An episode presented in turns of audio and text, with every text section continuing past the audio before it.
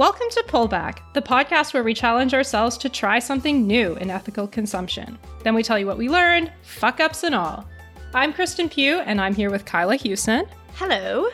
And this episode, we're joined by Brianna Botchway.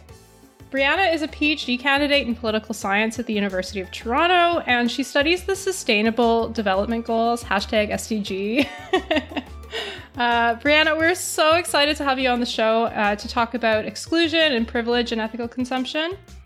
I think, as you had proposed, we're going to focus on fashion, but I think it's a question that sort of impacts any kind of ethical consumption in sort of various ways.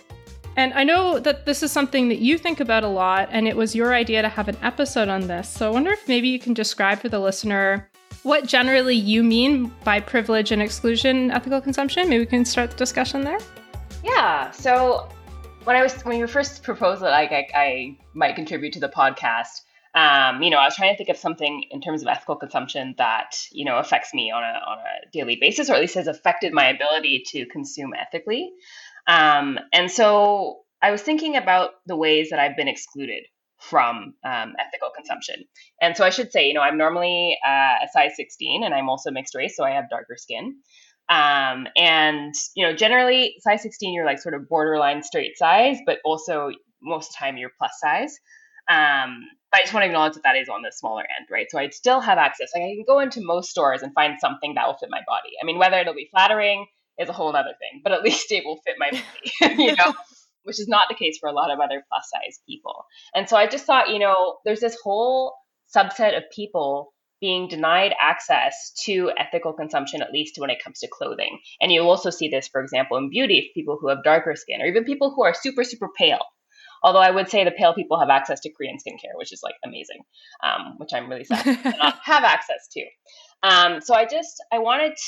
I think not a lot of people, they don't think twice when they walk into a store about whether they'll be able to fit into something. They don't think twice when they go shop for beauty products about whether they'll be able to find their shade, right? And that's sort of these privileges that people don't think about, right? Usually when people think about like privilege, they're like, oh, I've had access to so many more resources. I have access to this education or to this job.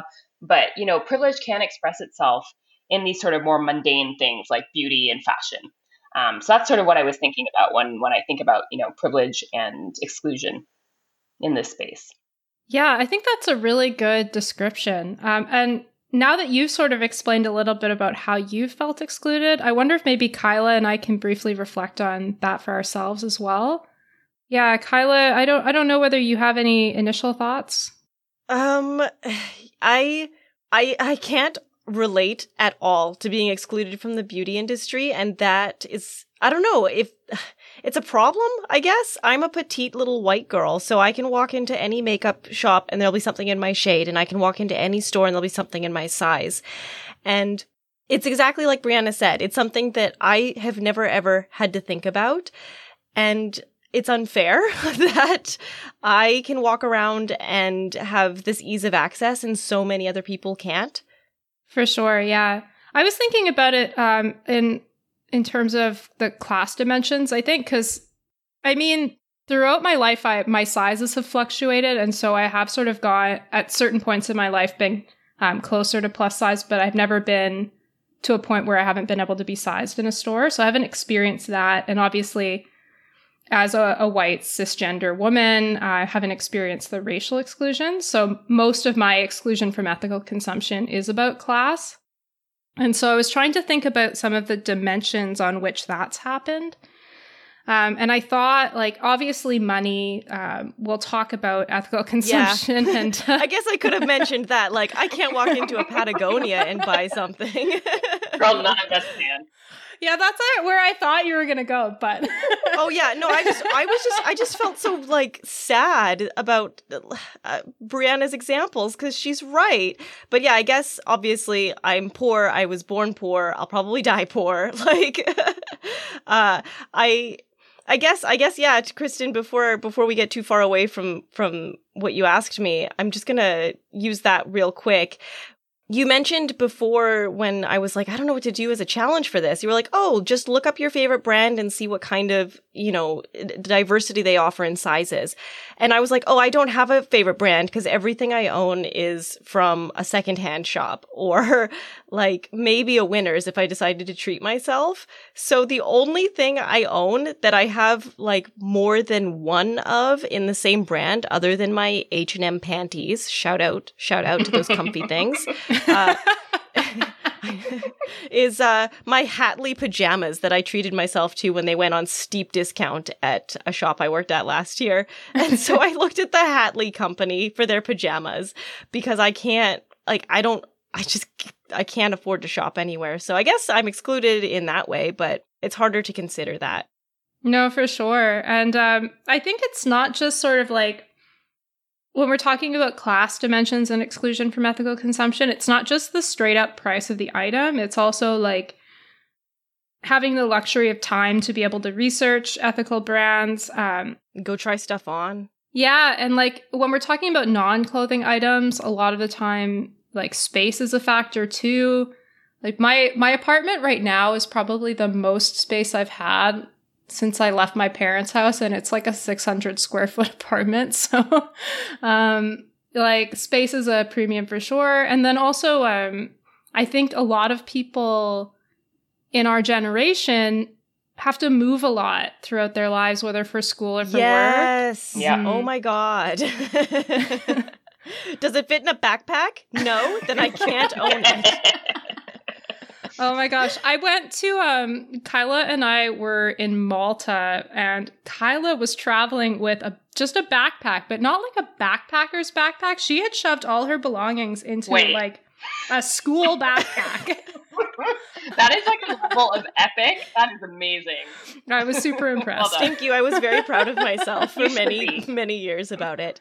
But now I'm a hoarder, so what are you going to do? Like, I'm in an apartment. I can own things. I have 3 spatulas now. You have 3 spatulas? Well, I don't know. Someone gave me one, and I went and bought one, and then I treated myself to a fancy one I saw at Winners. So You know what? You only live once. If you need 3 spatulas, you need 3 spatulas.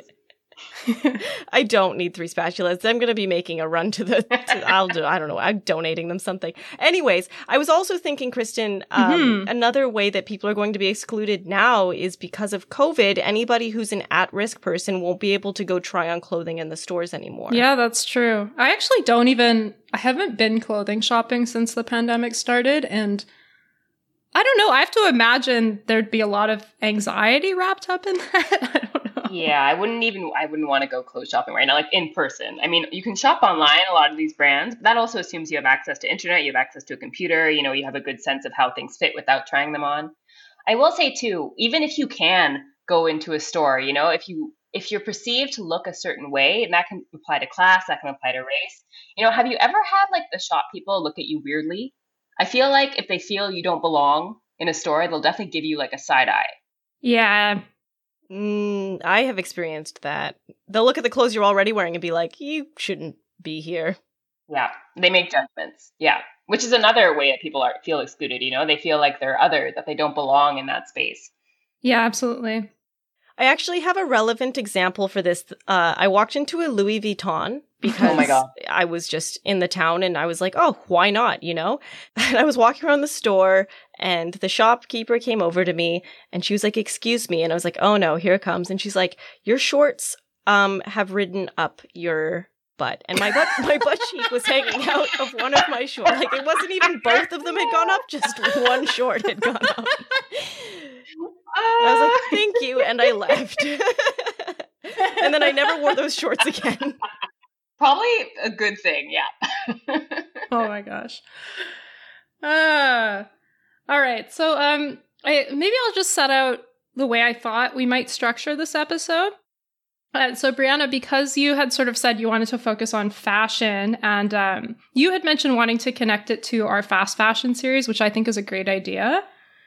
So I thought that one way to sort of frame that is in our third clothing episode, we talked about the different strategies for building an ethical closet. And there are kind of like, in terms of looking for new clothes, there are 3 strategies that are recommended there. So I thought we could look at exclusion in each of those 3 categories. So the first one is like looking for better big brands. So those are the big brands that are doing better than their peers. The second one is looking for like Sustainable Superstars, which are slow fashion brands that focus on human rights and sustainability. And then the last one is new to you secondhand clothing. So thrifting, renting, clothes subscription, swapping, and borrowing. Sound good? Yeah. Excellent. But before we do that, what I'd like to do is just to talk about what are some of the barriers that people might face in trying to build a more conscious wardrobe. You had listed a few, so I'm wondering if maybe you could just sort of describe what those were and your rationale for including them. Mm-hmm. Well, the first one we just talked about, really, well, sort of. I mean, it came up when we were talking about class in terms of cost.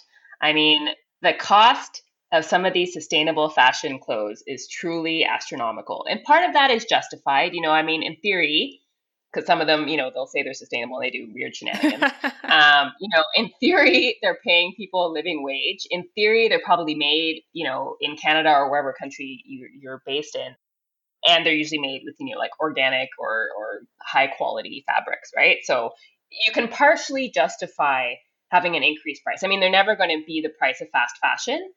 But, you know, I went and bought a pair of jeans the other day, and I'm going to say this was a huge splurge, and they were like almost over $100 for a pair of jeans. Like, that is just, most people would not have access to that for a pair of jeans. So I think cost is a huge barrier. And that's, you can also see that in other types of ethical consumption too. Like, I mean, organic food from Whole Foods is, it's wild. Oh my God. Sorry. Just related to that. Did you see the quote from the Whole Foods founder?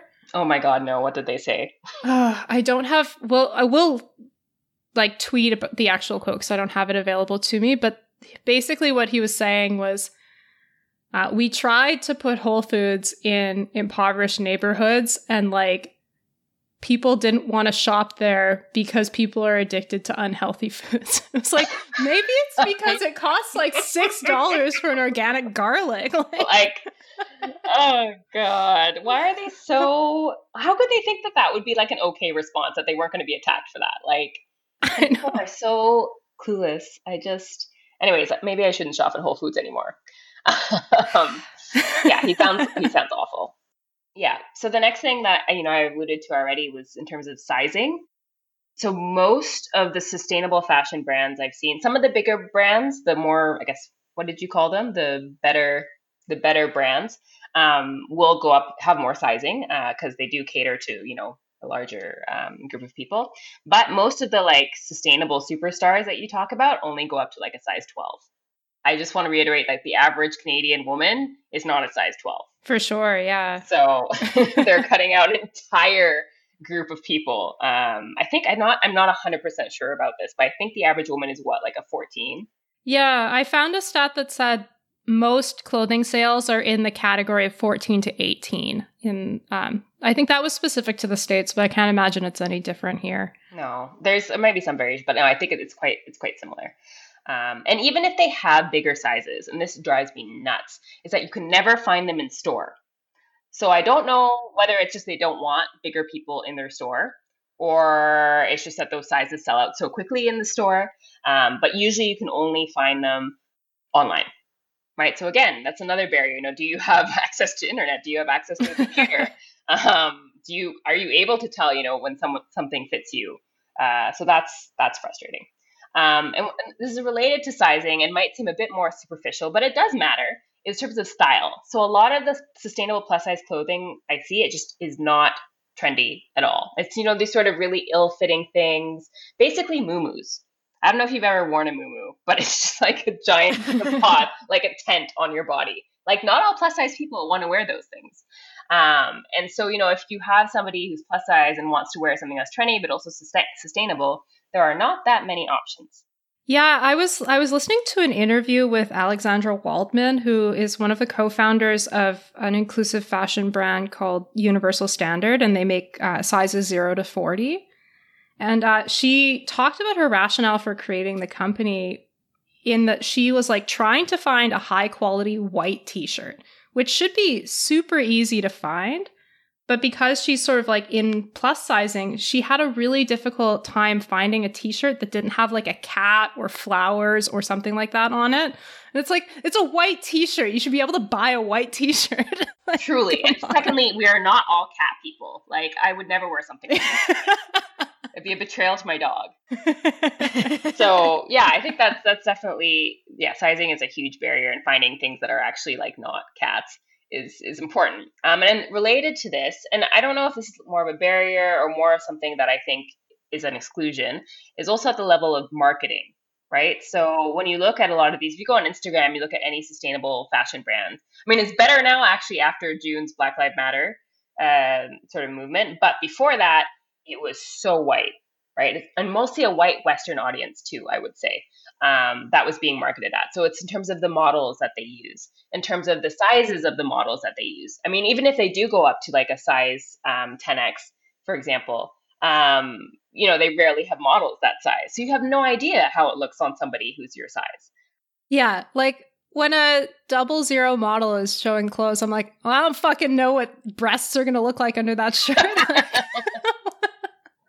No, exactly. Come on. Even if you are like a size 0, there are different body styles in size 0. Like it's just, yeah. So you don't see very much diversity in the marketing, which is unfortunate. For sure. Yeah. And then I'll just add to that time. I think it's another way that, another barrier to being able to participate in ethical fashion. It's like a lot easier to pop into a mall and grab a pair of jeans from just one of the shops there. And otherwise, you have to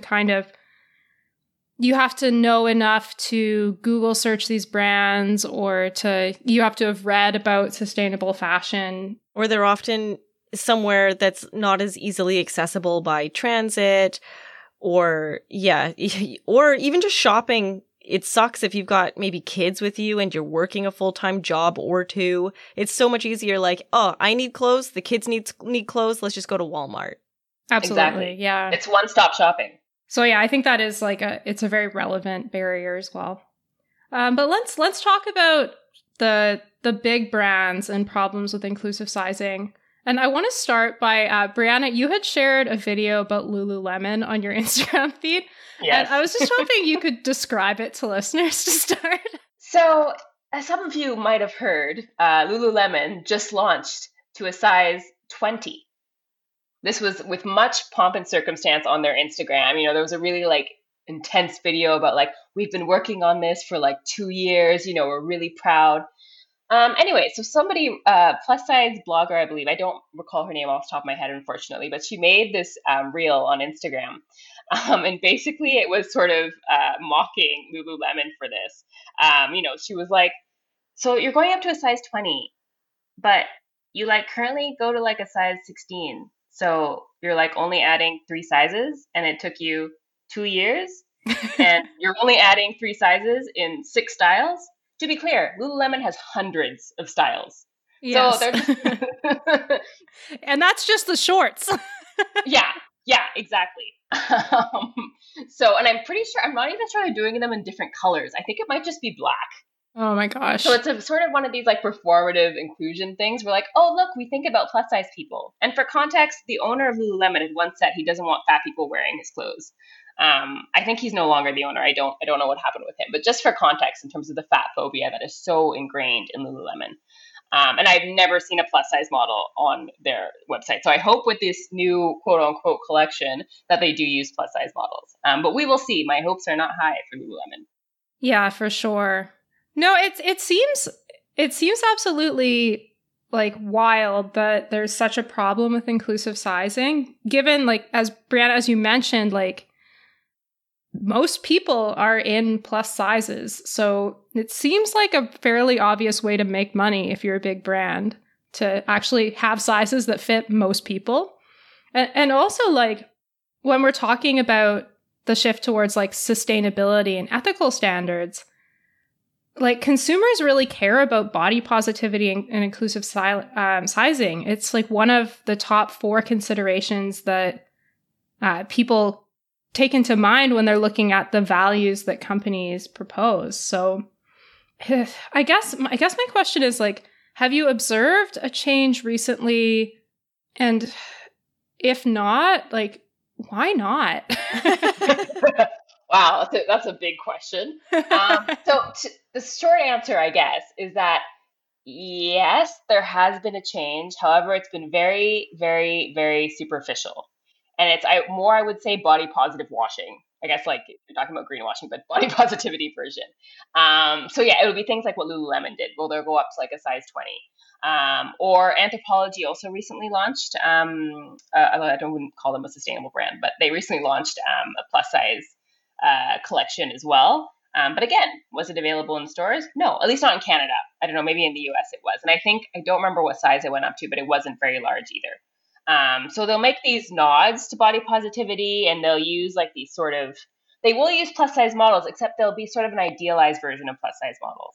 For example, you know, they'll still have a very flat tummy. They might have like a little bit more thigh there.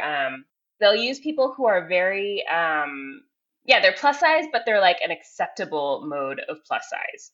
As I said, you know, they don't have sort of the lumps and real curves that, you know, some bigger plus size people have. So again, it's sort of like, yes, we're willing to include plus size people, but only on our territory. And the same thing I would say too, if you're looking at race, you know, they'll use models that are more light skinned, for example. They won't use the really darker skin models. And I rarely see anybody with disabilities, like visible disabilities, as a model. So, yeah. And I think why we're seeing this sort of superficial engagement is, as you said, it's sort of a smart profit move right now because people are really, really engaged. Except people are only engaged at a very superficial level, right? They aren't active. They'll see a plus size model and be like, yay, diversity. And they won't really think about more deep inclusion. You know, having not just having one post where you have one plus size model who, quite frankly, is not really, is on the smaller side. You know, having that regularly, like Universal Standard is a really good example of that, because frequently in their marketing, you see different kinds of bodies. And that for me is more true inclusion. But among the bigger brands, I think it's really, really superficial. Yeah, I want to talk about, I was listening to an interview with, a body positivity writer and photographer named Marielle Elizabeth. And she, I thought, had some really smart comments on the reasons that clothing companies have been slow to adopt inclusive sizing. The first thing that she says is basically that until about 5 years ago, the main barrier was just fat phobia and harmful narratives that kind of stem from it. And one of the narratives she was talking about was the idea that there had been this sense in the fashion industry for a long time that larger people don't spend as much on clothing because they're trying to lose weight, which is like so fucked up on so many levels. We just exist to lose weight. Yeah, it's like there are just layers of shittiness in that kind of narrative. And she said that there's been like a lot of progress in smashing narratives of that kind. And that sort of like fashion forward plus size people have really like shown that it's not true, and like some inclusive sizing brands have been making lots of money, and that it's kind of that attitude's kind of starting to change. At any rate, to get to the second thing that Marielle Elizabeth was saying, she's saying that in the last 5 years, it's not so much these fat phobic narratives, because they've been kind of pretty successfully smashed. But now it's more about sort of like the financial investment, because there's an initial cost to introducing inclusive sizing.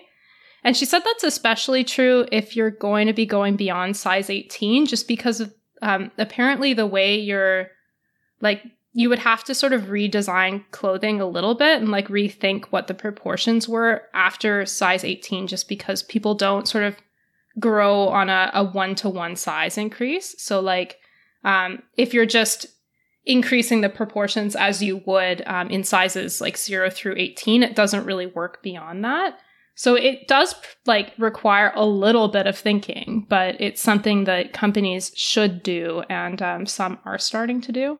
Well, especially the bigger companies, and I do understand the financial issue, and the actually getting designers who know how to work with plus size bodies might be a challenge. However, I have also seen very small brands on Instagram, who's basically just like a 3-person show, able to go up to like a 10X.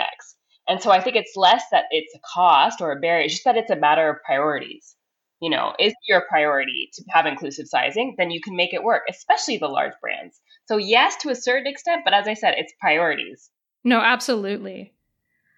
I guess maybe we could talk about sustainable fashion brands specifically. There are a number of slow fashion brands that have introduced inclusive sizing, or that started the company with inclusive sizing to begin with. But a lot of them that I've seen kind of, they stop at size 18. I don't know. Is that, do you think that that's just inclusive washing, or is it okay for that to be kind of like an intermediate step? I don't know. Well, I think it's difficult for all three of us to sort of say, because none of us are above a size 18, right? So I don't know. And I know that there, you know, there are many women who are above a size 18. I think if you really are serious about inclusive sizing, you need to go beyond that. I mean, it's one, I can understand if you sort of started with that, as long as you made the commitment that you were going to go bigger. But the thing is, when brands do that, when they say, okay, we'll be more inclusive after, it's sort of like, so are those of us who can't fit into your clothes, those of us who can't like find shades or whatever, are we just an afterthought to you? Like, it just, it doesn't sit well with me. I mean, I understand to a certain extent for small brands, but as I said before, it's a matter of priorities. So yeah, I sort of feel kind of funny about it, if that makes sense. For sure. Yeah. And I think that's totally right. That if you think about it as like, who are you excluding when you start? Then yeah, perhaps. What message is that? Even sending? Small companies. Yeah. Because I mean, sustainable fashion brands, oftentimes when they're really, really small, they start with like a made to order kind of approach. And so that doesn't seem particularly harder to do if you're, you know, sizing for every body. So yeah, why can't they? Yeah, the best examples actually are brands that if they, okay, say if they stop at a 2X or whatever, then they offer custom sizing. Now that is another alternative that brands could do, is that if you don't want to, you know, produce like a full collection up to like as many of your sizes are needed, you know, go up to the size that you can with your current resources, but then offer customers the opportunity to put in their measurements and make to order. And there are small brands that do that. Partly because they are sort of smaller operations, so they can, right? They're not sort of trying to minimize their production costs. I mean, they are, but not to the same extent as, say, the bigger brands, right? Yeah, I mean, it's kind of interesting how the norms are changing too, because it seemed like kind of the first wave in terms of inclusive sizing is like pushing people or pushing companies to produce up to size 18. And now it seems like a lot of the move is to go to size 24. But in both of those cases, you're still excluding a lot of people. So yeah, I think part of that too is once you start getting over people, remember, this sort of goes back to the point I was making about like acceptable fats versus like non-acceptable fats. And I don't use the term fat in a derogatory term. I mean, there's a whole thing about the body positivity movement sort of taking back that term as not being derogatory. So yeah, the acceptable fats, quote unquote, are like the 18, 24 sometimes, right? That they are, you know, plus size, but they're more acceptable to like the straight size people. But when you're talking about people who are really, really overweight, there are so many stereotypes. And I think they're much more a victim of fat phobia than smaller fat people are, for example. And I wonder whether that's part of it too, that brands don't want to be seen to be catering to this certain group of people because of all the sort of fat phobia that's around it. I mean, I don't remember who you were talking about earlier. That was saying that, you know, yeah, there's less fat phobia now. People are, you know, those narratives about fat people have been or have become less prominent, but they still are prominent for a big segment of plus size people. And so I wonder if that also influences how brands think. Yeah, for sure. It seems like impossible that it wouldn't affect them in some way. Yeah, I wonder whether we could talk about some sustainable fashion brands. Are there any that sort of come to mind for you as like particularly good or bad on inclusive sizing? So one of them, which I think most people will have heard of, is Girlfriend Collective. Which I know you own a pair of pants. Anyways, yeah, so Girlfriend Collective, which they make activewear that's made from recycled plastic water bottles. So, I mean, they are sustainable in that sense, in that they do use recycled plastic bottles. When I ordered from them, it came from like Hong Kong. So I don't know about their working standards and the whole like having it to be flown. Probably not great. Yeah, I mean, they do, just to pop in on that, because I also looked into Girlfriend Collective. They have a good on you rating of great, and that includes a 5 out of 5 rating for human rights. They have like certification under one of the ISO standards. So I think just to pop in, their workers' rights are probably okay. That's good to know. And they do have inclusive sizing. They go up to a 6XL. And they do use diverse models, at least when it comes to race and body type. Again, I have not seen models with visible disabilities. So they are inclusive, I think, you know, in terms of what you're, especially when you're looking at active wear. I mean, they are like years away from Lululemon when it comes to inclusion. Yeah, even like, does Patagonia even do inclusive sizing? Let me see. They go up to a 2XL, but only in select styles. So even I can't fit into some of their stuff sometimes. Like it's a bit frustrating because Patagonia is nice. And it's also super expensive.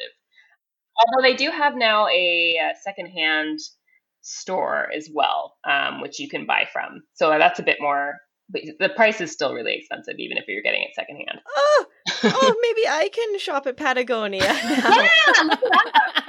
In terms of other brands, I'm trying to think of bigger brands people might have heard of. There's one based out of Toronto called Cotton. So they go up to a size 2XL, and I believe their workers' rights are okay because they make it in Egypt, and I think they work with local people there. Are they the one that's spelled like KOTN? Yes.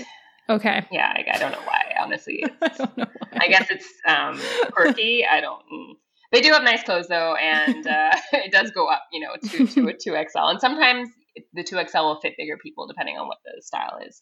But again, that's not, I wouldn't say that's like super, super inclusive. And again, it's not in every style. And usually the plus size stuff sells out like in an hour. It's very frustrating.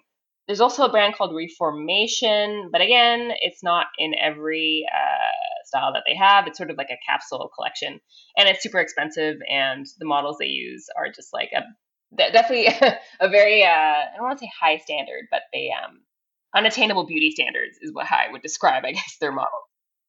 In terms of smaller brands that people might not have heard of, but that I follow on Instagram and I find do a really good job. One of them is called Loud Bodies, and so that was the brand I was talking about when they said, you know, plus sizes are a matter of priority.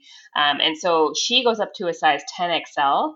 And again, it's a very small shop. I think it's just her and her family, 5 people, and they ship all over the world. And another brand called Pamut, which is based, I think, in the US. And again, she just wrote a post about how it was not difficult to scale clothing. Like if you really make the effort. And I think too, she talked about how often, even if you do decide to have inclusive sizing, you'll often start the design thinking about a straight size person.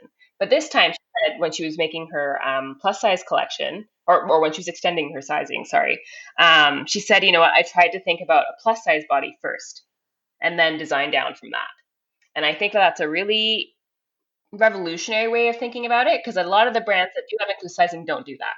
And that has implications for fit. It has implications for style. Yeah, I want to give a shout out for Power of My People. It's a BC-based brand. It's an ethical fashion company. It is pretty pricey, but I've been trying to approach fashion lately with like when I am buying something, I try to buy investment pieces that are super basic. And Power of My People is great for that because they mostly sell button downs, just one color button downs. Those are going to be in style forever. And they only go up to 3XL, but I think they do go up to it for all of their styles. The other thing I wanted to note, probably we should have said this earlier, but I didn't think about it until just now, which is I'm so sorry, is we haven't talked about adaptive clothing for people with disabilities at all. But that's totally another way people are excluded in the fashion industry. Well, I'm just not sure, like generic brands, I don't see any sort of information about like how you can change your clothes. I mean, I guess it's assumed that people with disabilities go to a tailor or something, but that's very pricey. I saw on Reddit once a guy who didn't have a left leg, and so he always had to buy 2 pairs of shoes, but he only ever needed the right shoe. And he posted about it on Reddit, and somebody who only had the other leg was like, oh, I have the same problem. And they got in touch with each other and they started buying shoes together because they were the same size feet. I mean, that's so wholesome, but like they should have been able to buy something on their own. Yes.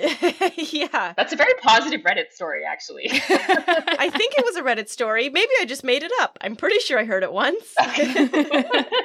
Yeah. I think as well, like, There do seem to be like general principles evolving around adaptive clothing. I certainly don't know, like I didn't think to even research it before this episode. So I apologize to people with disabilities that are listening. That really should have been more of a focus. But things like having closures that are Velcro instead of buttons, having like snaps for people that can't raise their arms, zippers with like easier pull tabs. Like I know myself, I've had trouble with like some zippers sometimes on clothing. Absolutely. Yes. Oh gosh. Make those things bigger. Yeah. So like there are ways to design clothing for people with disabilities. And maybe that's something that the fashion industry needs to focus on more. Well, I think it's the same thing when I was talking about, assumptions about what, bigger people do or do not want. I think there's an assumption about what people with disabilities do and do not want. It's an assumption that's wrong. People with disabilities have the right to have clothes. They have the right to have access to sustainable fashion if they want it, Yeah, they have the right to be fierce. Yeah. Do we want to talk about thrift shopping? Oh, yes. Yeah, I guess tell us about thrift shops and clothing subscriptions and why they're not inclusive. Yeah, so thrift shops. Now, there's a really prominent plus-size blogger called Stephanie Abo, and she talks about this all the time because people always come. Actually, I say she's also a fashion blogger, not only a plus-size blogger. But people always come at her because they're saying that she promotes so much fast fashion, and they should tell her, oh, why don't you go thrift? And she always points out that when skinny people go thrifting, they will often buy plus size clothing because they're trying to go for like the oversized or like alternative look. So not only do we not have that much supply in thrift shop anyways, but you have skinny people coming in and buying up all of the plus size clothing. So that's one issue. I mean, even in the first place, there's not that much stock of plus size clothes in thrift stores. And I don't know whether it's because people aren't donating to thrift stores or there are consignment shops, they're not giving their plus size clothes. Maybe because it's so hard to find plus-size clothes in general. So it's really, really difficult if you are plus-size, especially if you're bigger, to find clothes at a thrift shop. So it's not always a solution for plus-size people.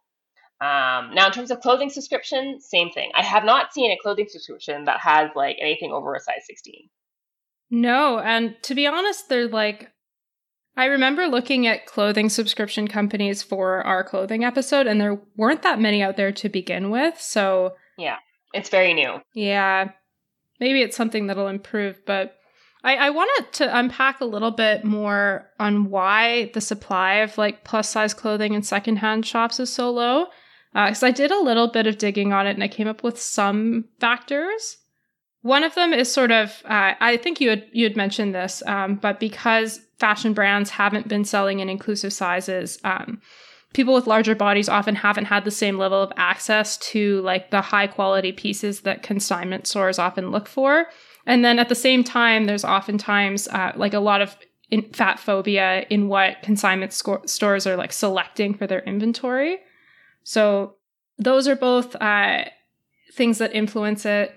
As well, there is sort of like a documented impact of fat phobia on the livelihoods of people. So there's like people who are in plus size range make, I guess, 90 cents on the dollar of what people who aren't make because of fat phobia and like the ways that it sort of percolates into society.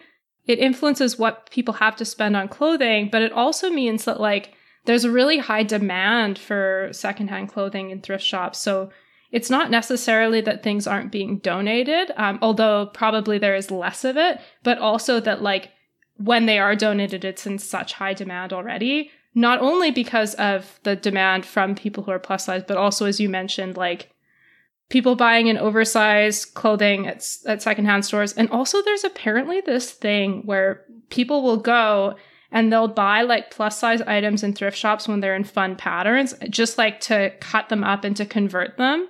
Go to Fabricland. Like what? Go to Fabricland. I'm really glad though that you raised the point about sort of the material consequences of fat phobia, aside from just having access to clothes. Like it affects your income.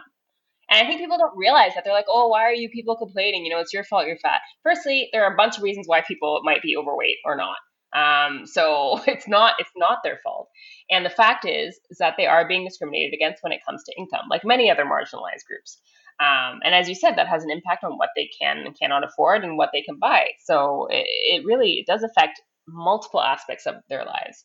Yeah, I will say that it seems as though there is some change that's starting to happen. There are entrepreneurs that are starting to create body positive consignment and resale stores. And like that's starting to pop up in a few American cities. It's probably not in most Canadian cities yet because we're always like 3 or 4 years behind whatever happens. But the other thing is like online consignment and thrift shops are starting to change that game too. So ThredUp, I think they could be doing better, but they do have up to 4XL on their website. I think why not increase that, you know? But it's a start, I suppose. I think through Poshmark too, you should be able in theory to buy plus size clothes. But again, with Poshmark, depends on who's on it. There's also an Instagram account called Sell Trade Plus. But again, it's very small. So there's not really a lot of stock, and they are based in the US and they only occasionally ship to Canada. So that is one barrier.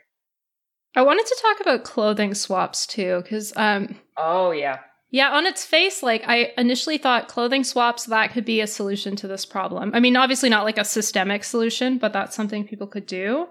But then I kind of thought to my own experience with clothing shops or clothing swaps, and like my own insecurities were like very strongly at play when I've participated in them. And I just wonder whether that might not introduce like some other problematic areas. I don't know. What do you think? Are clothing swaps like a good way to increase access to inclusive fashion? I feel like they could be, but again, it depends on who shows up.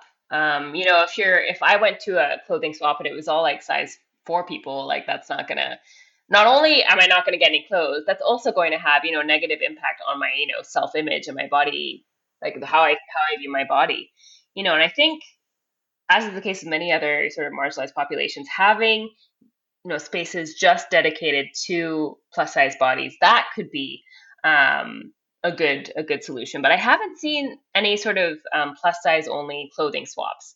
So that might be something that, you know, that we need to organize. But I think it does have the potential, but it depends on who shows up. And I think it would be better if it was a plus size only space. Yeah. Sort of like that's also with thrift stores, something that, like having plus size only thrift stores are sort of seen as one of the solutions to... Although you still might have one of these people going and looking for fabric. Yeah, that's true. I feel like there would be a little bit more like side eye happening, you know? I mean, so I've never done that, but I totally might have without thinking about it. And I just...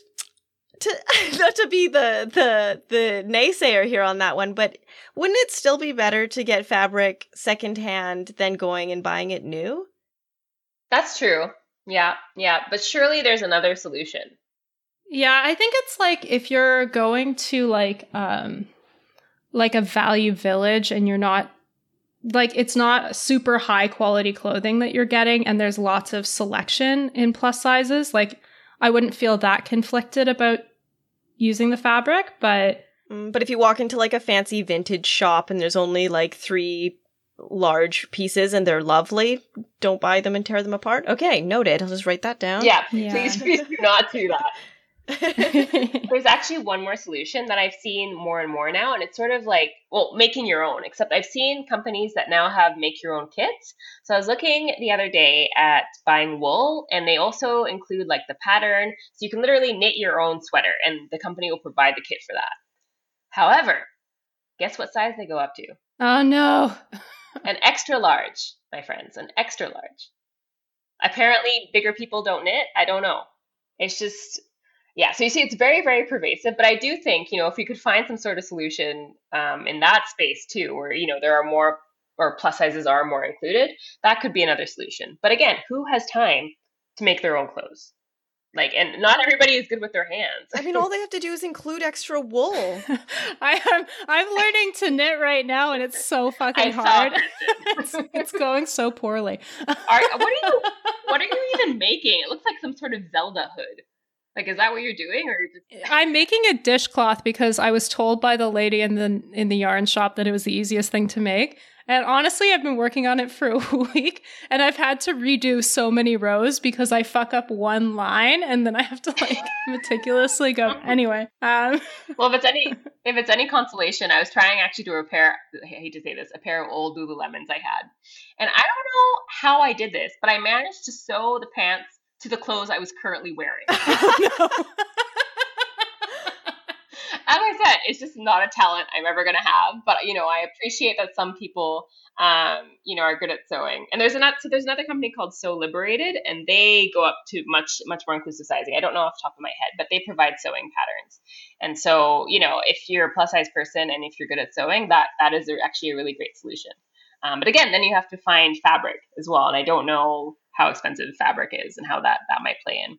That's true. Yeah, I have no idea how expensive fabric is.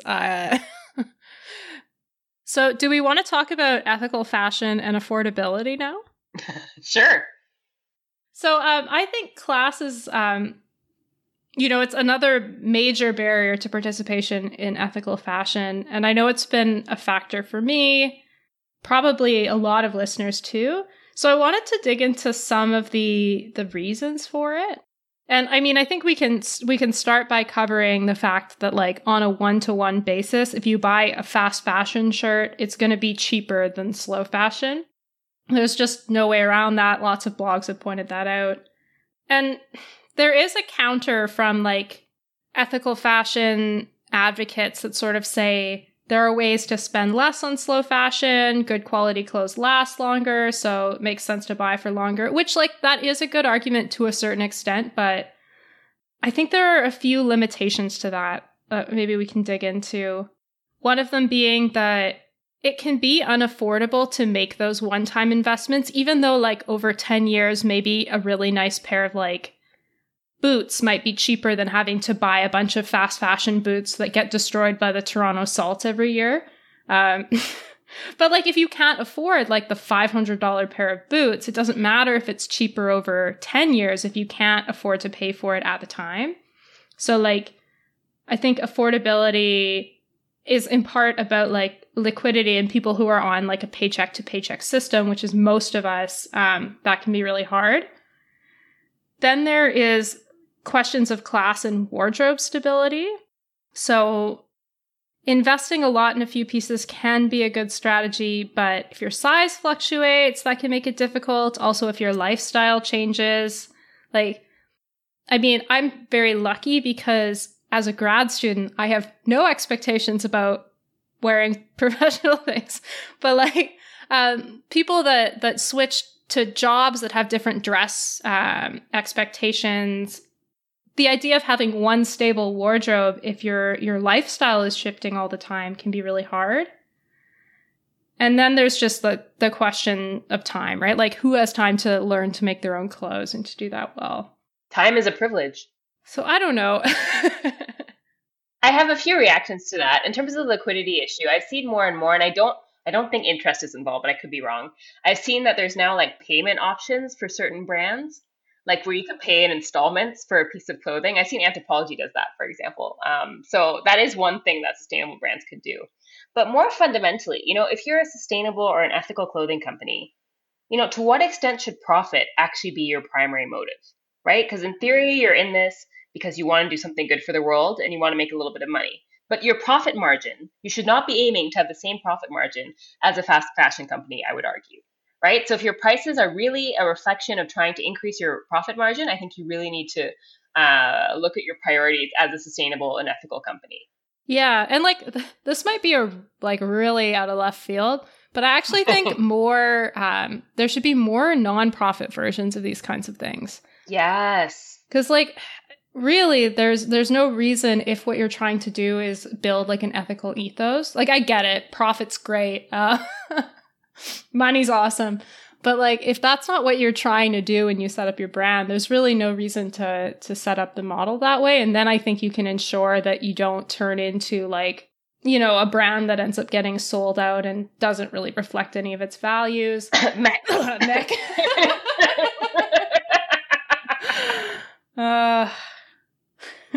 Yeah. obviously you need to make enough to pay your workers and, you know, make an income yourself.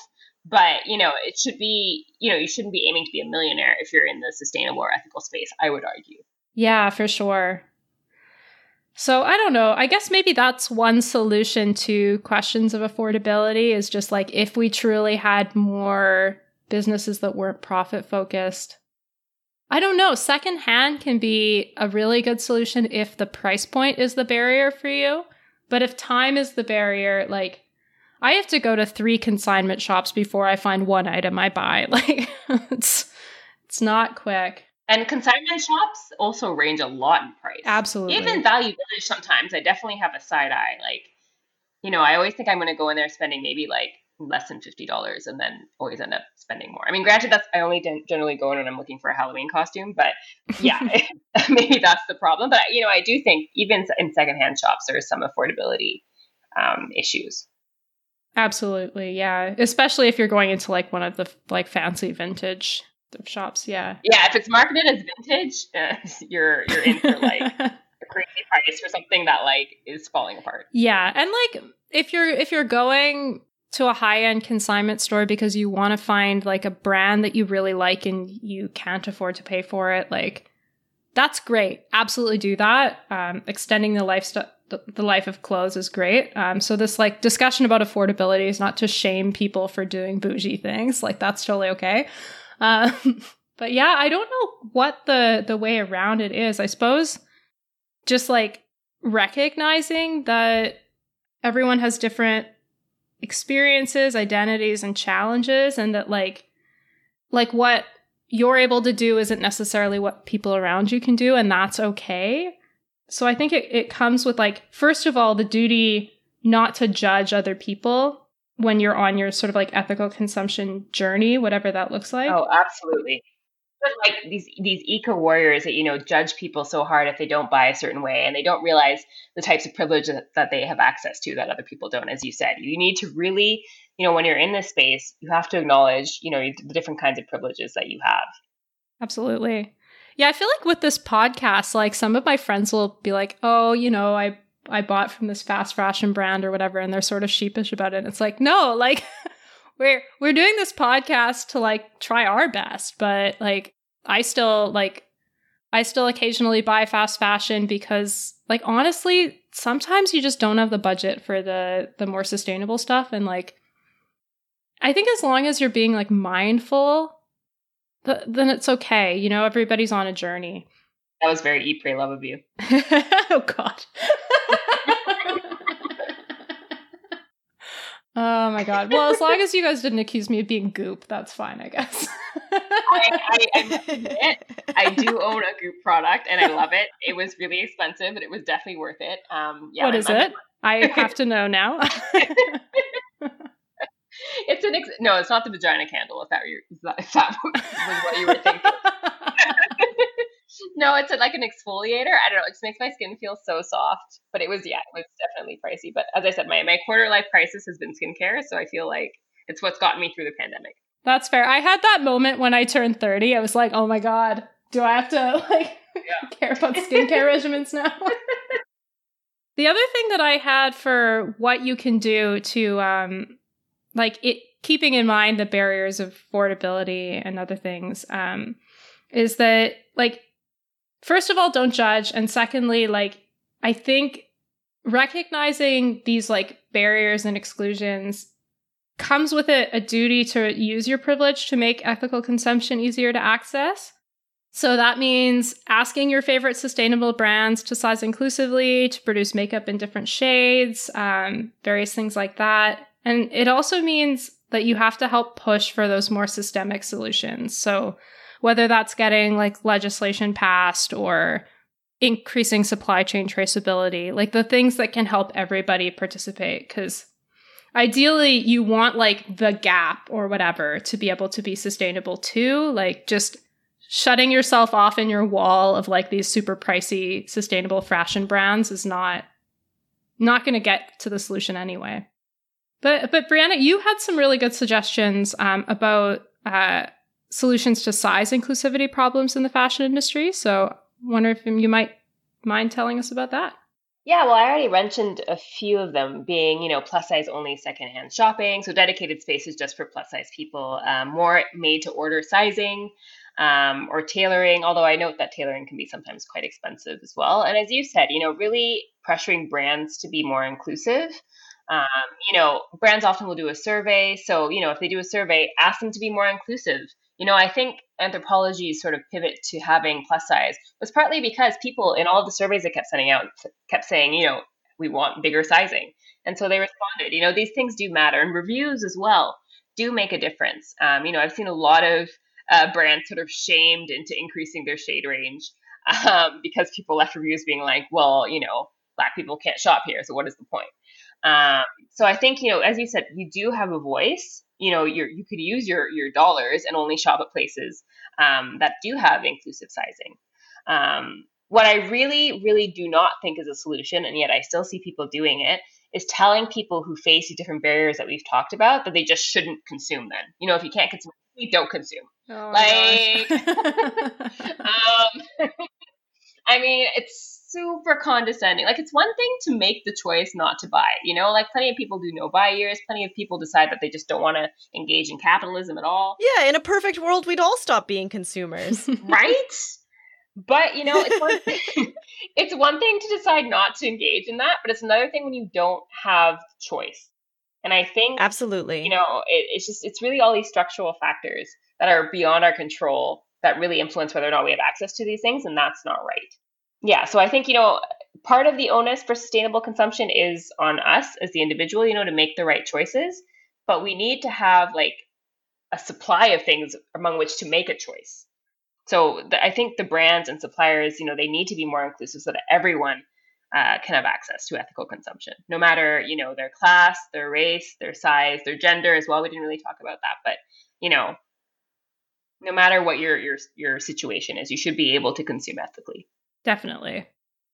So I think those are all the themes I wanted to get through. Usually we do like a call to action. Is there anything that you want to tell listeners to do?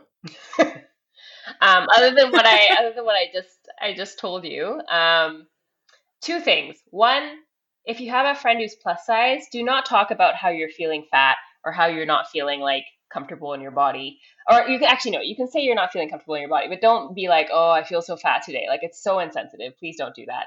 So basically just be conscious of your friend's situation. So not only in terms of size, but, don't talk about things that might make your friends uncomfortable. Be nice to your friends. Yeah, basically. And the second thing I will say, because as I was talking to you before this, download the COVID-19 alert app if you are in Canada. I just got an alert that has put me in isolation for 3 days. But you know what? I wouldn't have gotten tested if that app hadn't told me. So do download it, and hopefully you can get access to a test in a timely manner. Yeah, here's hoping. Yes, because if you forgot during the course of this podcast, we are still in a pandemic. And wasn't that a nice however long this episode was? Yeah. Oh, and one last thing. Make sure if you see a dog that you pet them and tell them that they are a good boy or girl. That would be the last thing I would say. Ooh, I did that today. Excellent. Well done. Well, thank you so much for joining us today, Brianna. This was absolutely lovely. Yeah, this was fun. Did you want listeners to follow you anywhere? They can follow me on Twitter at Brianna Scrimbre, but honestly, most of my content is environment and dog stuff, so... That sounds great. That sounds like what our listeners are into. So we'll share a link to your Twitter, and people know, of course, that they can follow us on Pullback Podcast. Normally, we just get shade from the palm oil brigade. So, slide into our DMs and send something else. I didn't even know there was a palm oil brigade. Dear God. Oh, there is. The only trolls we've ever had. Okay, folks, thanks for listening, and we'll catch you on the next episode.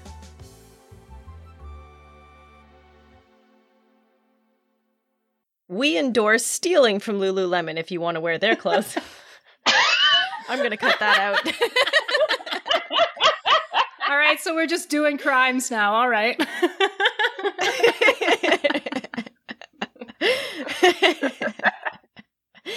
Oh, man. Oh, gosh.